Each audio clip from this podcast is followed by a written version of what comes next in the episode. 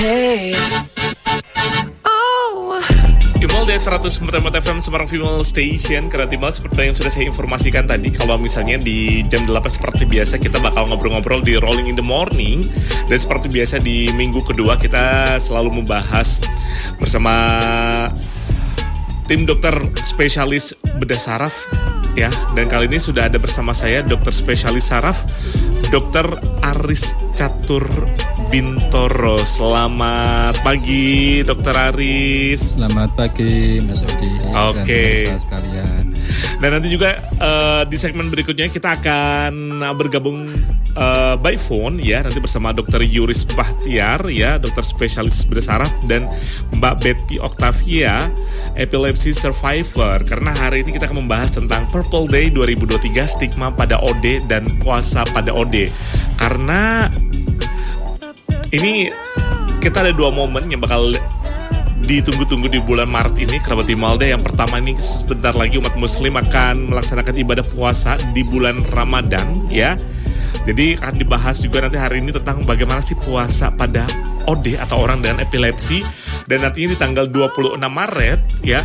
Ini diperingati sebagai Purple Day ya ini sebagai upaya untuk meningkatkan awareness soal epilepsi dan bakal dikupas juga seputar stigma pada OD kerabat dan nah, sebelum kita bergabung nanti bersama Mbak Betty dan juga Dr. Yuris Batiar kita ngobrol-ngobrol dulu nih bersama Dr.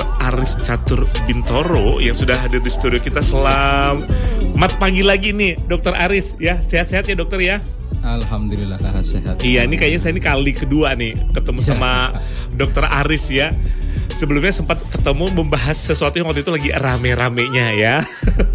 Kali ini kita membahas tentang eh, stigma pada OD dan puasa pada OD. Nah, tahun ini ya yang saya dapat informasinya untuk eh, peringatan Hari Epilepsi Sedunia atau Purple Day ini adalah tentang stigma temanya ya dokter ya. Nah kalau misalnya nih dari sudut pandang dokter Aris sendiri nih bagaimana stigma dari masyarakat terhadap orang dengan epilepsi karena selama ini kan saya beberapa kali pernah siaran nih dengan para epilepsi survivor seperti Mbak Audi kemudian Mas Aska dan mereka sepertinya hidupnya baik dan normal-normal saja. Nah, yang jadi pertanyaan nih, apakah di luar sana ada pasien yang berbeda atau bahkan banyak yang mengalami stigma negatif di masyarakat nih, Dokter Aris?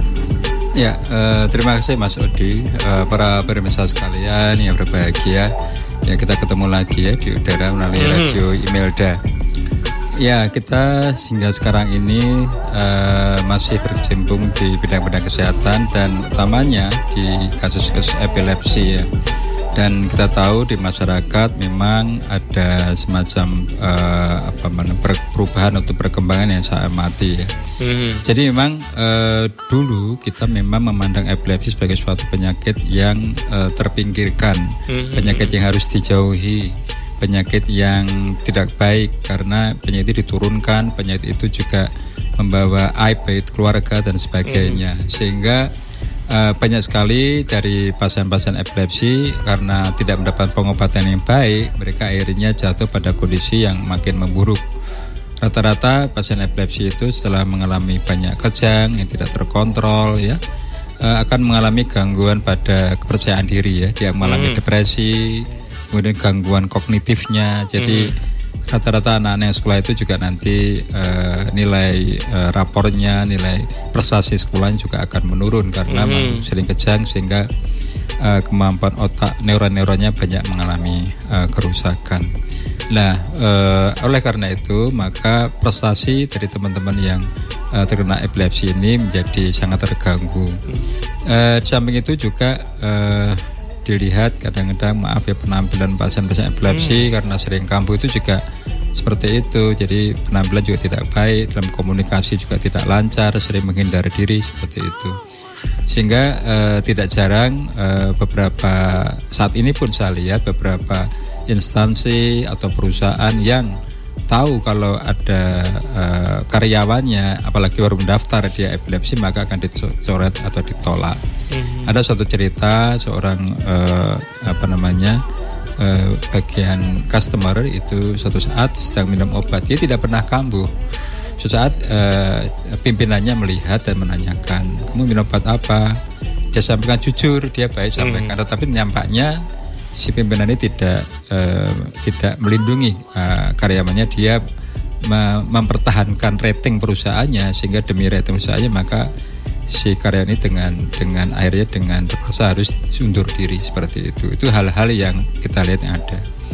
Namun uh, belakangan ini dengan kemajuan era yang ada dengan adanya WhatsApp yang banyak dan ada video-video via YouTube dan sebagainya nampaknya ada perkembangan perbaikan. Apalagi obat-obat sudah banyak disediakan uh, jangkau dijangkau oleh BPJS sepertinya ada stigma yang mulai berubah. Jadi uh, mereka sudah mulai paham sih bahwa epilepsi itu uh, diturunkannya juga ada sebagian tapi sebagian besar tidak. Kemudian epilepsi pasti sudah tidak menular sudah paham. Tetapi memang di beberapa keluarga misalkan mau menikahkan anaknya oh, ditanya, iya. kita bebet, hmm. bobot, bibitnya Betul. tanya itu anu pak dulunya di epilepsi ya apa epilepsi udah tidak usah dulu cari yang lain hmm. itu hal-hal yang memang masih ada sampai sekarang meskipun ya beberapa yang di center yang baik kemajuan uh, apa awarenessnya masalah pendidikan cukup mereka rata-rata sudah mulai agak baik lah Hmm. Berarti berarti yang sampai sekarang ini ya kalau bisa kita lihat temanya adalah stigma, yang jadi PR adalah awareness ya kesadaran masyarakat ya. Nah ini caranya ini gimana nih dokter untuk bisa menumbuhkan kesadaran di masyarakat sendiri, terutama dari lingkungan keluarga lah. Kadang dari keluarga sendiri kadang masih ada yang memandang ini kenapa sih kok ada keluarga saya seperti ini gitu kan? Ya, yeah. uh, ini memang PR yang tidak gampang ya, butuh mm. waktu cukup lama. Bahkan sebenarnya PR ini sendiri mendunia ya. Mm-hmm. Kita di ILAI, organisasi internasional anti epilepsi ini juga mengumandangkan agar uh, pemerintah uh, uh, ikut mempunyai peran aktif uh, untuk menggerakkan uh, epilepsi ini agar uh, para pejuang-pejuang yang epilepsi ini untuk bisa bergerak lebih men mengkampanyekan bahwa uh, orang dengan epilepsi itu bukan orang yang harus dijauhi karena hmm. mereka juga punya kemampuan yang bisa uh, cukup bisa dimanfaatkan karena kemampuannya itu dan harapannya memang stigma itu harus uh, mulai ditekan. Nah hmm. uh, harapannya memang sebenarnya melalui pemerintah ya tapi kita tahu bahwa pemerintah itu akan memikirkan hal-hal yang terutama yang sangat uh, yang utama yang hmm, banyak apa masalah-masalah utama kenegaraan pemerintahan itu apa bangsa ini apa hmm. sehingga masalah epilepsi masalah pandangan masyarakat itu menjadi hal yang agak terpinggirkan tidak menjadi permen utama ya hmm. Jadi uh, akhirnya turunlah ke LSM, ke organisasi hmm. kemasyarakatan, termasuk rumah hmm. pendidikan dari rumah sakit dan para uh, tenaga medis maupun pada teman-teman yang bergerak di bidang epilepsi ini. Mm-hmm. Saya salut karena teman-teman ya di grup-grup bisa lihat mm-hmm. amati mereka saling menguatkan ya di antara mereka. Mm-hmm. Meskipun mereka bukan dokter tapi karena saya sering mendengarkan siaran, sedang lihat TV, mm-hmm. kemudian baca di beberapa media itu artinya mereka paham bahwa mm-hmm. epilepsi itu apa dan bagaimana cara mengatasi. Meskipun ya akhirnya kembali lagi ke dokter tetapi uh, di antara mereka sudah paham. Tetapi untuk sampai ke pelosok-pelosok di keluarga itu memang butuh waktu lama dan mm-hmm. itu perlu uh, tidak kita untuk menyadarkan secara pelan-pelan masalah itu. Iya. Yeah. Demikian. Oke, okay. nah uh, balik lagi nih terkait stigma ini ya, Dokter Aris ya. Uh, tadi dokter Aris sempat bilang ya ini ada kejadian uh, seorang karyawan di perusahaan hanya minum obat ditanyain sama pimpinannya minum obat apa bilang obatnya epilepsi padahal sudah jujur ternyata emang harus dipecat dari tempat uh, pekerjaannya. Nah, ini biasanya stigma apa lagi nih yang menjadi buruk atau negatif di mata masyarakat nih? Karena saya juga nih pernah dengar-dengar cerita juga nih sama Mbak Audi juga seorang epilepsi survivor. Ada yang katanya sampai buka baju, ketawa-ketawa gitu, sampai ada yang lepas-lepas hijab nih. Ini seperti apa nih? biasanya yang terjadi nih stigma negatif ini? Ya Mas Odi memang menarik ya. Jadi uh, epilepsi itu kalau kambuh itu seperti orang yang tidak waras ya, seperti hmm. orang gila seperti itu. Maka tidak salah kalau orang epilepsi juga masuk dalam kesehatan jiwa. Jadi RSJ mm-hmm. kadang-kadang juga dirawat di sana karena waktu serang mengalami serangan epilepsi apa yang dilakukan tidak tidak wajar ya. Misalkan sedang serangan itu dia tidak sadar buka-buka kancing bajunya, buka bajunya, kemudian kadang-kadang jalan mundur-mundur sana sini. Hmm. Uh, bahkan pernah itu seorang kami mendapatkan seorang pasien suami istri yang dia mengatakan istrinya bahwa istrinya seorang karyawan bank swasta itu. Hmm. Tapi suatu saat dia coba diajak ditemenin suaminya, dia pergi suatu mall, mall ada, ada kamera CCTV-nya dan sebagainya. Pas dia kambuh, itu dia tidak sengaja tuh ngambilin barang-barang masuk tas, masuk tas, masuk tas pribadi barangnya itu. Sampai lama sampai satu menit dua menit kebetulan ada satpamnya di situ lihat ikuti terus ya. Setelah selesai serangan dia selesai kemudian belanja lagi selesai sampai di kasir Uh, kasih diberitahu saat satpamnya tadi mbak tolong itu tasnya dibuka. Ternyata isinya tadi barang-barang. Tapi ternyata akhirnya suaminya ngomong karena udah apal maaf mbak ini suami istri saya tuh sering kabus seperti ini. Jadi memang uh, muncul serangan itu bisa berbagai bentuk tergantung dari gangguan di otak di mana. Biasanya pada daerah temporalis ya seperti itu Hmm. amigdala dan lain itu ada mengganggu peri, uh, peringai ataupun Hmm. uh, kegiatan at- behaviornya jadi berubah. Ada yang suka buka tutup pintu mundar mandir dan sebagainya. Tapi yang kasihan kadang-kadang saat serangan-serangan hebat ya dia kadang-kadang sedang ada di dapur masak air itu kadang-kadang Oh, iya. iya ya tadi bisa kebakar jatuh jarang sekali orang epilepsi wajahnya cantik maaf ya. Karena dia jatuh terselungkup jadi ada luka tanggal di gigi ada laca-laca di tangan dan sebagainya. Itu menandakan dia pernah mengalami serangan yang hebat. Ya karena itulah maka eh, banyak orang melihat bahwa dengan serangan-serangan itu menyebabkan eh, orang tidak akan sembuh ya. Dan itu menyebabkan gangguan yang yang akan menetap. Dan perlu eh, artinya jangan sampai menikah dengan mereka. Nah, itu hal yang yang kita melihat seperti itu. Sekali lagi karena itu kaitan dengan lokasi di otak yang menyebabkan serangan yang bisa beraneka seperti tadi itu. Mhm. dan repotnya memang eh, jangkauan pengobatan tidak sampai ke sana sehingga kasihan juga mereka yang seharusnya mungkin dengan obat yang baik apalagi tadi dengan beberapa sarana yang ada misalnya sampai harus dilakukan perbedahan dan sebagainya itu mungkin akan membantu Demikian, nah Mbak ini kalau selama ini nih dari pengalaman dokter Aris sendiri nih kalau ada pasien yang curhat, konsultasi gitu, pasti banyak keluh kesah yang disampaikan ya dokter ya terkait stigma-stigma yang mereka dapatkan. Anak ini dan mungkin bisa juga menyerang sampai kondisi psikis mereka ya tadi tadi yang harus dipecat dari karyawannya, terus ada mau menikah lamaran malah ditolak gitu kan dihindari. Nah ini gimana nih dokter Aris sendiri menyikapi pasien-pasien yang selama ini berkeluh kesah nih sama dokter? Ya, eh, sebenarnya ini Mas Odi kita kasihan sama mereka karena mereka dalam posisi yang tidak mereka inginkan sebetulnya, tapi kan mereka mendapatkan ya titipi sakit epilepsi ini seperti itu oleh yang maha kuasa. Jadi akhirnya mereka jalani, tetapi ya namanya orang tentunya ada ada batasnya sehingga dia harus curhat seperti itu. Mhm. Dan kami di ya, para dokter yang menangani epilepsi kadang-kadang butuh waktu agak panjang ya untuk memberikan penjelasan ke mereka dalam hal uh, anamnesis, uh, tanya jawab, ya diskusi seperti itu itu butuh waktu untuk care dengan mereka sehingga kita perlu dukung mereka karena mereka membutuhkan sesuatu uh, celah ataupun bantuan untuk ke sana. Seringkali kita harus konsulkan ke teman bidang lain, misalnya dia ada maaf ada depresinya, ya ada kecemasannya, seperti itu maka kita harus ke bagian psikiatri. Banyak teman-teman psikiatri juga sudah belajar mengenai epilepsi dan mereka memahami sehingga tahu betul mana-mana obat yang uh, membantu untuk dukungan psikisnya seperti itu dan mereka kita bisa mengkombinasi antara obat anti kejangnya itu dengan obat anti depresi dan lain-lain dan itu uh, hal yang memang salah satu yang perlu kita lakukan pada pasien-pasien dengan epilepsi yang membutuhkan dukungan psikis ini Eh, kadang nggak repot, ya bukan repot ya. Kadang-kadang mereka cuma mengeluhkan masalah pekerjaan ya. Kita kasihan juga. Sudah baik, sudah jarang sakit, dia udah mulai belajar aktivitas. Tapi kadang-kadang eh, sus- cari kerjaan susah ya seperti itu. Sampai orang yang tidak epilepsi pun susah apalagi. Iya benar, dokter iya betul. Jadi kita pun eh, ada beberapa teman yang mengusahakan membantu modal mereka untuk usaha wira swasta dan sebagainya. Tetapi ya ini dunia bisnis, dunia apa eh, di luar lapangan lapangan kerja di luar jadi memang persaingan dan sebagainya juga butuh berat buat mereka. Kira-kira demikian. Oke, jadi kalau bisa dibilang ini ada sinergisitas ya kolaborasi dengan bidang-bidang lainnya ya, Dokter Aris ya. Tadi salah satu adalah psikiatri untuk bagaimana memberikan uh, dukungan moral ya kepada teman-teman OD ini supaya mereka tetap survive ya, meski mereka kadang merasa sampai stres, sampai depresi, kerabat imal deh karena ini pasti uh, psikisnya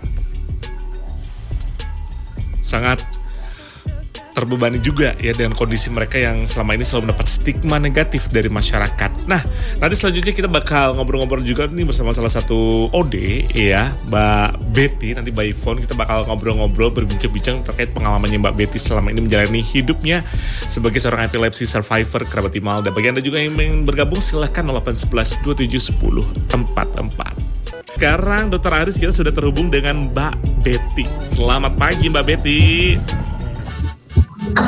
Selamat pagi Imelda FM, selamat pagi Mas Odi. Selamat Dokter pagi. Ari, selamat pagi dok. Oke, hari ini bagaimana kabarnya nih Mbak Betty? Alhamdulillah baik Mas Odi. Alhamdulillah sehat-sehat ya. Ini posisi lagi di mana nih Mbak Betty sekarang ini nih? Ini saya posisi lagi di rumah ini, masih bekerja ini. Masih bekerja ya. Kita ganggu dulu pagi hari Iya, ini ya, sambil alhamdulillah. bekerja ya. Oke, Mbak Betty. Nah, kan ini menjelang Purple Day juga ya, menjelang Purple Day dan juga menjelang bulan Ramadan. Nah, ini kita pengen tahu dulu nih kehidupan Mbak Betty sendiri ini mengalami epilepsi ini mulai ketahuan sejak kapan ini Mbak Betty? Saya mulai epilepsinya mulai tahun 2016 saat usia dewasa itu Mas. Tapi di masa kecil itu pernah ada kejang, kejang demam. Hmm, kejang demam. Waktu itu berarti mulai tahu dapat dari dokter ini eh diketahui epilepsi pas usia berapa waktu itu? 2016. Usia kurang lebih 21 tahun Mas. 21 Iya, tahun. 21 tahun. Waktu itu gimana tuh Iya. awalnya tuh? Akhirnya Mbak Betty mencoba ini kayaknya harus diperiksa nih ke dokter dan ketika dokter bilang no ini epilepsi. Nah itu awal-awal gejalanya seperti apa tuh Mbak Betty?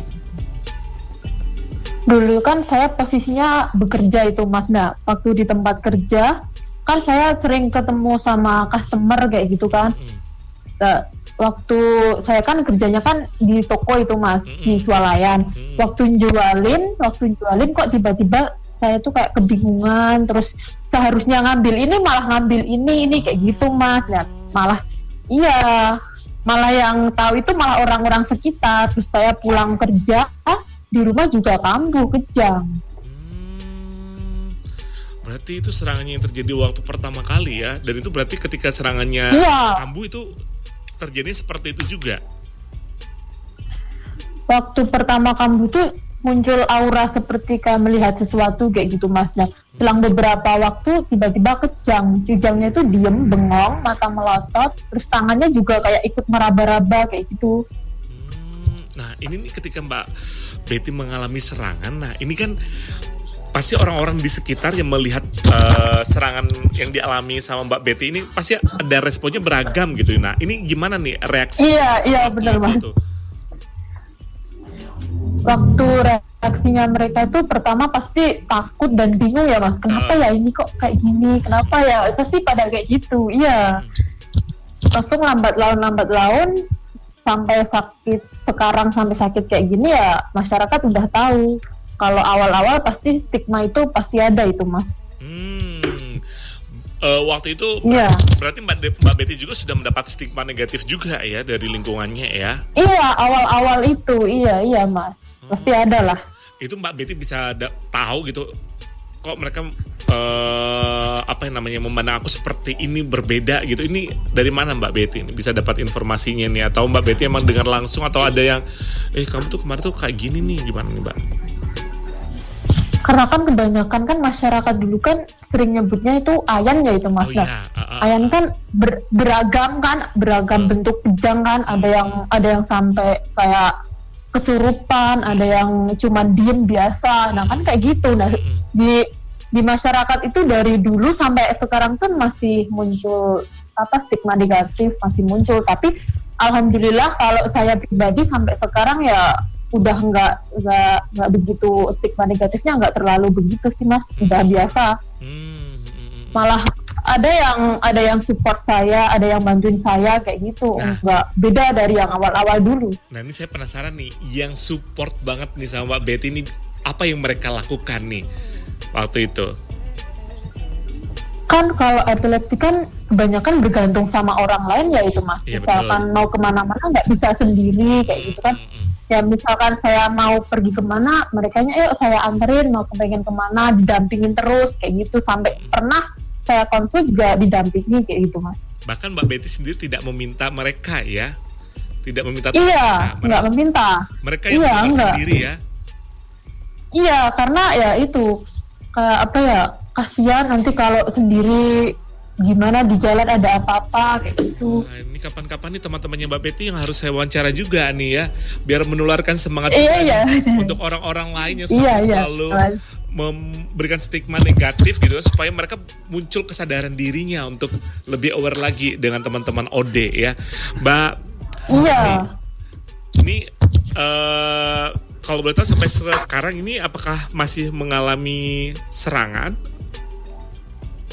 Alhamdulillah untuk serangan bejangnya udah nggak ada sih mas. Udah Cuman nggak ada apa muncul dejavunya sekali dua kali itu aja udah. Hmm, muncul dari javunya ya. Oke, dan sekarang statusnya Mbak Betty ini kan sudah menikah ya saat menjadi OD. Iya udah mas Alhamdulillah. Alhamdulillah ya. Nah, ya, jadi pertanyaan tadi ini sempat dokter Aris tadi cerita nih dulu ada yang mau lamaran aja ditanyain bibit bebet bobotnya, terus ketika udah terbuka jujur uh, mengidap uh, epilepsi keluarga calonnya langsung mikir-mikir dua kali kayaknya enggak deh. Nah, kalau Mbak Betty dulu gimana nih perjalanan kisah cintanya bersama suami ya, diterima gitu kan? Kalau awal-awal dulu kan sebelum saya sakit nih mas, saya kan udah udah sama jalan pacaran kayak gitulah mas, Hmm, kayak gitu kan. Nah lambat laun lambat laun kan saya sakit, mulai sakit masih sama sama pasangan saya itu. hmm. Terus lambat laun lambat laun mau menjalani hubungan yang lebih serius, saya terbuka sama pasangan. Saya jujur apa adanya saya, baik kekurangan kelebihan saya, saya terbuka semua. Terus saya juga pernah ketemu sama orang tuanya pasangan saya lah. Saya juga terbuka apa adanya diri saya. Tapi alhamdulillah dari pasangan, dari pihak keluarga bisa menerima saya dengan baik sampai sekarang, mas. Alhamdulillah. Hmm, alhamdulillah. Mbak ada suaminya nggak sih Mbak di Iya. Betty? Ini suami saya baru kerja ini mas. Tadi masuk pagi jam 7 Iya, saya, saya aja udah penasaran, pernah ketemu pengen mas. ngomong dulu sama suaminya gitu loh. Dokter Arif udah pernah ketemu mas. Oh, udah pernah ketemu ya. Dulu suami ketika, Iya, iya, iya dulu. dok. suami ketika Mbak Betty membuka diri jujur apa adanya dulu reaksinya suami gimana sih dulu calon suami waktu itu masih statusnya kan calon ya masih Dulu- pacar ya. Iya, iya, iya, iya. Dulu awal-awal sih dia juga kaget mas, karena kan demi pertimbangan seorang apa seorang UD yang mau menikah kan yang yang paling diutamakan kan Mhm. anak-anak ya itu mas besok kalau udah berkeluarga nah itu banyak pertimbangannya nanti kalau minum obat terus bagaimana dengan program hamilnya bagaimana dengan ini ininya status statusnya kayak gitu tapi ya lambat laun lambat alhamdulillah sampai sekarang sampai detik ini dia paham akan hal itu masih bisa sabar lah mas Hmm, hmm, hmm, hmm. Wah, wah, wah, wah, wah. iya Ini berarti sudah berapa tahun nih usia pernikahan Mbak Betty nih? saya 2018 akhir itu mas Oke, pacarannya udah berapa lama? Pacarannya dua tahun sebelum sakit Berarti dari 2016 sudah kenal ya. Berarti sekarang udah tujuh tahun bersama. Udah, ya. udah. Wah, ini luar biasa Udah. perjalanannya ya. Mbak Betty dengan sang suami ya luar biasa nih. Kapan-kapan suaminya harus saya wawancara juga. saya sama teman-temannya ya. Oke, Mbak, iya iya iya mas Mbak, Mbak Betty sendiri kan sudah melakukan bedah epilepsi juga ya Mbak ya? iya tahun 2020 lalu itu mas bulan 2020 Desember ya.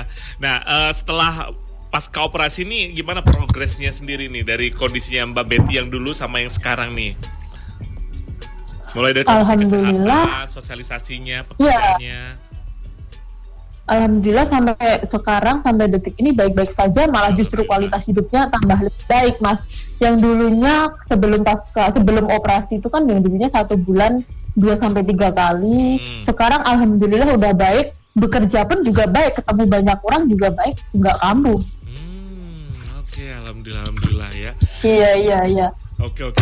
Nah sekarang nih yang menjadi pertanyaan lagi nih. Ini kan sebentar lagi mau menjalankan ibadah puasa ya di bulan Ramadan. ya. Iya, nah Pak, ini persiapannya puasa. apa nih? Persiapannya dari Mbak Betty sendiri nih untuk mempersiapkan diri sebagai seorang epilepsi survivor. Apakah ada perbedaan gitu kan dengan eh, puasa di bulan Ramadan dan hari-hari lainnya? Kalau puasa ya pasti ada perbedaannya ya maksudnya masalah obat itu ya. Tapi kalau saya obat sampai sekarang minumnya hanya dua kali itu mas. Hmm. Paling ya besok kalau minum menjelang mau kalau pagi menjelang mau imsak gitu mas. Mhm. Imsak kurang beberapa detik beberapa menit tuh minum langsung kalau buka puasanya ya waktu azan itu ya. Oke, jadi Saya dua kali sehari itu mas sekarang. dua kali sehari ya. Dan ini berarti kan se- Iya. setiap bulan Ramadan tiba, Mbak Betty udah terbiasa dengan siklus minum obat seperti ini ya. Iya, iya Mas. Alhamdulillah ya juga konsultasi juga sama dokter juga sih Mas. Oh, kalau mau menghadapi puasa kayak gitu. Oke, berarti ini eh, sudah konsultasi atau belum nih untuk puasa tahun ini nih? Pas tahun ini konsultasi tanggal berapa ya? Minggu depan sih Mas. Minggu ke depan ya? konsulnya ke dokter lagi. Oh, Iya, oke. ketemu dokter. Ketemu dokter untuk persiapan bulan Ramadan nanti ya. Iya, iya. Oke, Mbak Betty, terima kasih untuk ceritanya hari ini. Salamnya buat teman-temannya yang luar biasa menjadi support system dan juga suami tercinta tentunya ya. Sayang banget suami Iya Mas, terima kasih banyak ya Mas Odi. iya. Oke, Terima kasih banyak Mas Odi, Betty. FM, Dokter Aris, Dokter Yuris. Hmm, oke. Selamat melanjutkan aktivitas lagi ya, Mbak Betty ya. Iya Mas, terima kasih banyak ya Mas ya. Iya, siap Mbak Betty. Oke, itu dia keroti malam obrolan kita bersama Mbak Betty, salah seorang epilepsi survivor, ya. Dan tadi eh, Mbak Betty bilang biasa kalau udah bulan Ramadan ini eh, bakal konsultasi lagi menjelang bulan Ramadan persiapannya seperti apa ya. Nanti konsultasi sama dokter Aris ini berarti ya dokter ya. Oke, nanti kita bakal ngobrol-ngobrol lagi di segmen selanjutnya bersama Dokter Aris dan juga Dokter Yuris Kerabati Mal terkait bagaimana sih persiapan OD epilepsi survivor ini menjelang bulan Ramadan ya. Karena untuk umat Muslim ini salah satu ibadah wajib ya yang harus dijalani dan tadi Mbak Betty sudah siap konsultasi ini. Oke, buat Anda yang pengen konsultasi juga boleh banget ke Kerabati Mal di 0811 2710 44. Imelda 104 FM Semarang Female Station. Tadi kita sudah ngobrol-ngobrol bersama Mbak Betty Seorang epilepsi survivor Kerabat Imelda ya. Tadi menjadi sorotan kita bagaimana persiapan Mbak Betty ini Menjelang uh, bulan Ramadan Menjalankan ibadah puasa sebagai umat muslim. Nah tadi Mbak Betty bilang nanti katanya tanggal 17 Maret ini mau konsultasi Ini terkait bagaimana pengaturan untuk konsumsi obatnya seperti apa.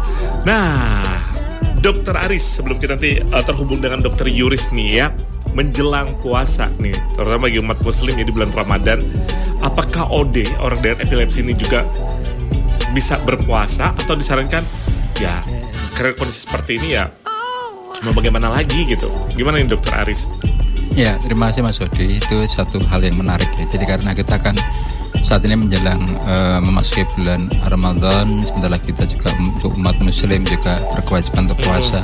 Cuma kita ingat di dalam ajaran Islam juga memang ada beberapa ke- keringanan. Keringanan, ya. betul. Barangkali orang yang sudah uzur, orang tua ya, orang yang tidak memungkinkan lagi untuk puasa, orang yang sedang bepergian itu pun bisa eh, mengganti puasa di hari lain atau membayar fidyah dan sebagainya. Untuk kita yang eh, orang sedang sakit, tentunya dilihat kondisinya. Apakah dengan kondisinya dia meninggalkan obatnya bisa survive ataukah eh, mungkin eh, ada cara lain untuk menggantikannya. Eh, bila teman-teman epilepsi eh, mempunyai eh, jumlah serangan yang cukup sering ya dalam sehari misalnya sampai tiga kali empat kali dia meskipun sudah minum obat masih muncul terus barangkali itu menjadi satu hal pertimbangan. Insya Allah kira tahu untuk bisa mungkin insya Allah kapan-kapan kalau ada uh, waktu berikutnya bisa berkurang itu bisa digantikan. Tetapi kalau untuk yang teman-teman yang uh, Alhamdulillah sudah mulai jarang kejangnya apalagi kejangnya sudah dalam sebulan sudah jarang sekali itu sudah cukup baik maka bisa diatur peng, uh, o- obat yang diminum tadi. Misalkan sehari dua kali maka bisa gampang sekali. Seperti Mbak Betty tadi kan diminum menjelang buka eh, setelah buka dan menjelang sahur. Ya asal sahurnya jangan lupa nanti kebablasan tidur nggak minum iya obat tadi. benar. Nah itu eh, diatur supaya seperti itu. Kalau yang tiga kali gimana? Memang harusnya eh, idealnya adalah obat itu diminum tepat waktu sehingga harapannya eh, tinggi atau kadar obat dalam darah itu tetap stabil. Sehingga kalau tiga kali berarti tiap 8 jam sekali diminum. Tapi kalau misalnya ada yang dua kali, tapi dua kali, ada yang tiga kali, tiga kali terpaksa itu dosis yang tengah-tengah itu ada di antara buka dan sahur hmm. gitu. Jadi misalkan buka jam 6 petang misalnya seperti itu, nanti kita jam 11 jam uh, 10 itu bisa minum yang kedua, nanti sahur minum lagi. Hmm. Ya memang jaraknya tidak ideal, tetapi uh, kita cukup punya simpanan untuk menjelang sampai buka lagi. Hmm. Itu masih lebih baik dibanding kita hanya minum dua tablet sehari. Oh, ya kira-kira okay. demikian uh, alhamdulillah tapi ada orang yang puasa kalau kita mengajarkan dengan benar itu rata-rata kok baik ya jarang hmm. orang uh, yang uh, puasa itu menjadi emosinan menjadi hmm. marah-marah itu karena kan membatalkan puasanya sebetulnya makanya dengan puasa itu orang tenang sehingga yang kejang pun ya alhamdulillah juga dengan minum obat teratur juga sedikit terkontrol sebetulnya karena dia tidak kemerungsung tidak stres ya seperti itu. Hmm. ya uh, itu kiat-kiat kita berikan tapi sepenuhnya lagi kita lihat dengan frekuensi kejangnya. Itu kira-kira mas Oke okay, tapi ini uh, dokter ini apakah perlu ada persiapan nih? Kayak Mbak Betty atau teman-teman OD lainnya menjelang puasa ini. Misalnya ini satu minggu sebelumnya mungkin sudah beradaptasi dulu dengan pola uh, minum obatnya menjelang imsak terus obat kedua nanti pas buka puasa atau yaudahlah pas hari pertama puasa langsung dimulai perlu ada persiapan dulu nggak sih Ya mungkin uh, persiapan lebih baik ya. Jadi dengan kita mulai merubah itu, apakah memasuki puasa nanti uh, ada pengaruh atau tidak? Uh, sebenarnya tanpa pun tidak apa. Tapi kalau kita awali uh, kita mulai lebih awal, kita sebenarnya gambarannya, gambaran hmm. bagaimana dengan pola berubah ini memberikan efek. Misalnya efek ngantuknya, misalnya, misalnya kita kadang-kadang minum obat uh, ada efek yang mengantuk seperti itu. Tentunya efek ngantuk itu diberikan yang malam yang uh, untuk buka ya. Mm-hmm. Untuk sahurnya tentunya kita kurangi tidak mengganggu. Jadi kalau saya setuju aja Pak Odi, Mas Odi kalau mau diminum sebelumnya tujuannya untuk persiapan juga lebih baik. Jadi dalam kadar dalam darah itu sudah stabil saat uh, masuk puasa. Kira-kira demikian. Oke, dan sekarang kita sudah terhubung juga nih dengan Dokter Yuris. Selamat pagi, Dokter Yuris. Selamat pagi, Wah. Mas Odi. Selamat pagi, Dokter Aris. Ini, ini biasanya saya kalau ya. saya ketemu Dokter Yuris di studio loh ini. Baru kali ini telepon-teleponan ya. Maaf, mohon maaf, Dokter Aris. Mohon maaf, mohon maaf, Mas Odi. Iya. Semoga sehat semua ya Mas Odi ya. Amin, amin, amin, amin. Saya, saya selalu juga Dokter Yuris. Ya. Dokter Yuris ini uh, ya. membahas tentang stigma pada Ode dan puasa pada Ode juga nih ya menjelang bulan Ramadan. Tadi kita sudah bahas bersama Dokter Aris dan juga Mbak Betty ya serang epilepsi survivor. Nah, ini yeah, juga nih yeah. menjelang Purple Day nih. Wah, ini tanggal 14 Maret di Rumah Sakit Karyadi ini ada webinar juga nih di mana salah satu pembicaranya adalah Dr. Yuris yang akan membahas tentang mm, betul. pada epilepsi bagaimana yang harus dilakukan operasi. Nah, tadi sempat ada cerita dari Mbak Betty juga nih terkait bagaimana mm. masalah epilepsi pada Mbak Betty dan akhirnya bisa melakukan operasi. Nah, ini bagaimana dengan ode-ode yeah. lainnya nih, Dr. Yuris? Jadi begini Mas Odi, kalau misalkan kita berbicara tentang operasi di tindakan bedah ya di epilepsi, itu kita harus punya gambaran umum dulu nih bahwa epilepsi itu bisa jadi kalau ada kelainan kelainan yang ada di otak tertentu gitu loh. Jadi harus maaf dulu nih. Jadi sebetulnya epilepsi itu kan ber, ada berbagai macam. Ada yang sifatnya general, ada yang sifatnya vokal. Sifatnya lokal ini atau ada kelainan yang otak tertentu itu yang diambil sebetulnya itu yang dilakukan pembedahan atau dilakukan uh, pemutusan pemutusan saraf yang rusak tadi gitu jadi sebetulnya yang diambil ya otak yang rusak gitu hmm. bukan otak yang sehat gitu hmm. Hmm, okay. sehingga diharapkan renjatan apa uh, renjatan-renjatan listrik otaknya sedikit berkurang atau bahkan berkurang sama sekali sehingga bisa membaik harapannya seperti itu Odi. Oh, nah ini pasien yang nah, seperti apa yang harus dilakukan operasi ini atau bedah tadi? Nah untuk mengetahui itu sebetulnya butuh proses-proses tertentu misalkan ya misalkan jenis kejangnya bagaimana dulu nih gitu. Nah untuk tahu jenis kejang kan harus konsultasi ke dokter mm-hmm. ke dokter Aris mm-hmm. gitu ya untuk dievaluasi uh, persiapan operasinya apakah memungkinkan mm-hmm. untuk operasi atau tidak kemudian diperiksa uh, jenis renjatan otaknya atau dengan apa EEG gitu ya mm-hmm. perekam rekaman listrik otak setelah sudah pasti kemudian dilakukan pemeriksaan radiologis atau MRI otak kemudian dilihat apakah memang ada korelasi antara renjatan atau awal mula listrik otak itu dimulai dengan uh, kondisi kelainan di otaknya. Kalau misalkan ada dan korelasinya memang positif atau hubungannya itu positif, bahwa ada hubungan antara kelainan otak dan renjatan listrik yang tadi, ya itu yang harus dilakukan tindakan. Pelakuan tindakannya juga tergantung nanti apakah memang membutuhkan alat-alat khusus atau tidak. Nah, uh, itu yang perlu dipahami. Jadi yang yang kita buang atau yang kita lakukan pengambilan uh, saraf otaknya itu ada sebetulnya saraf-saraf otak yang rusak gitu. Mm-hmm. Jadi sebetulnya sudah tidak tidak berfungsi juga gitu, malah bisa merusak yang lain gitu. Oh iya iya. Mm-hmm. Iya.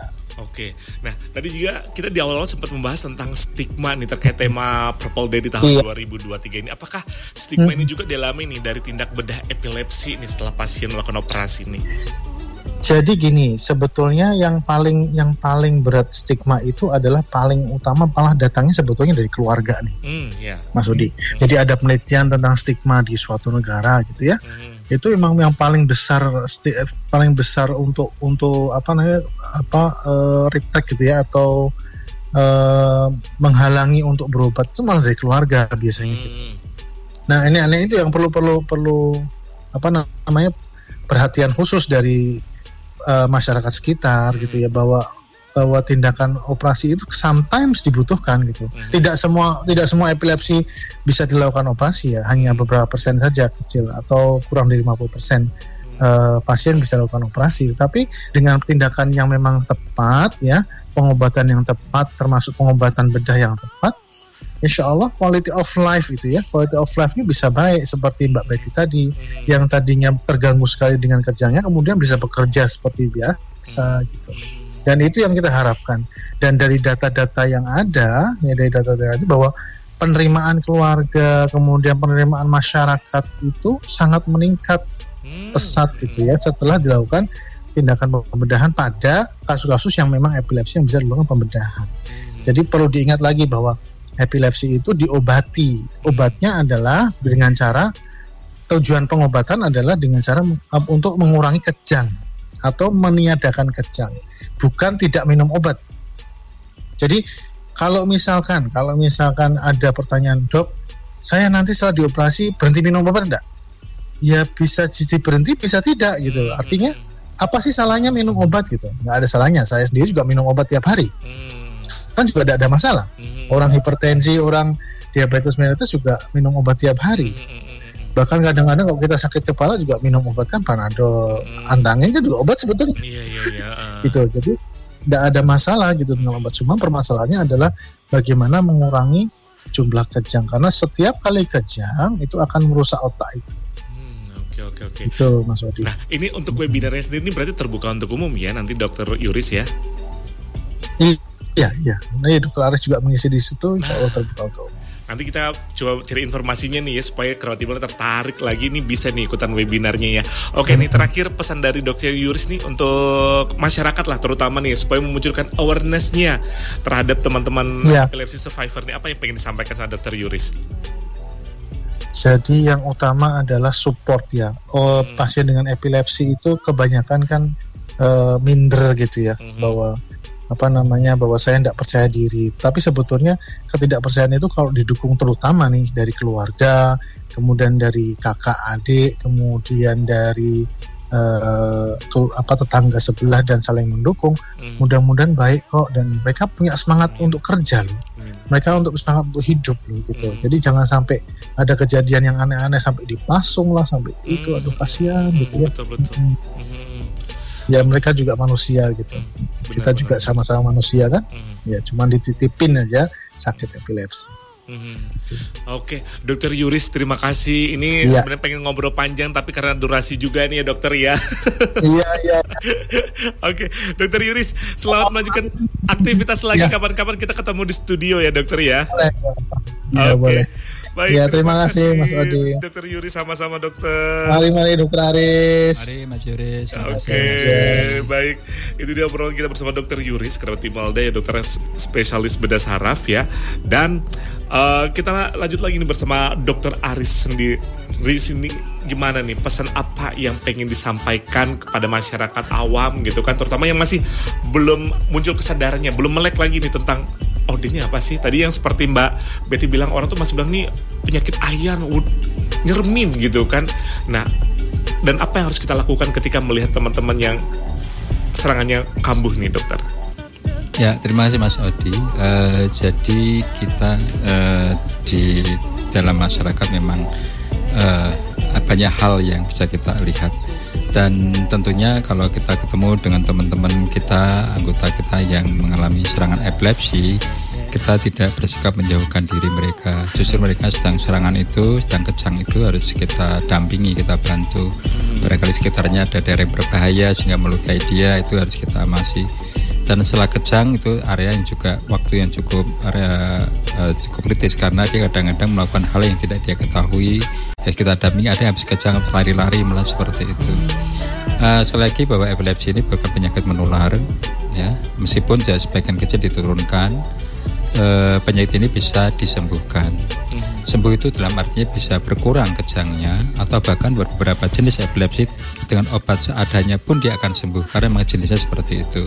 Tapi ada yang sangat sulit sekali sudah dilakukan berbagai tindakan bahkan sampai operasi macam pun juga hanya berkurang sedikit tapi memang itu jenisnya tapi itu tidak terlalu banyak sebetulnya.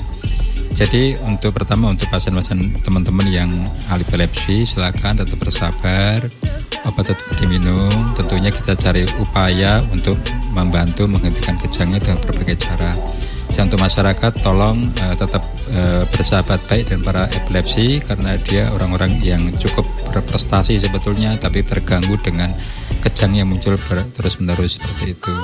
Semoga kita dengan saling berangkulan, saling maju kita bisa memperkuat persaudaraan kita dan kita lebih maju lebih baik lagi. Amin, amin, amin. Terima kasih Dokter Aris Catur Bintoro, dokter spesialis bedah saraf. Dokter spesialis saraf, maaf, maaf, maaf, dokter. Kalau dokter spesialis bedah saraf, Dokter Yuris Bahtiar tadi sudah bergabung bersama kita lewat by phone dan juga Mbak Betty Octavia ya, epilepsy survivor tadi sudah bergabung bersama kita pagi hari ini di Rolling in the Morning dan saatnya saya juga harus pamit undur diri ke Malda dari Morning Action sampai ketemu lagi kita di berikutnya ya. Saya Audi Nova 590 pamit. Salam dari Malda. Wassalamualaikum. Dak dak.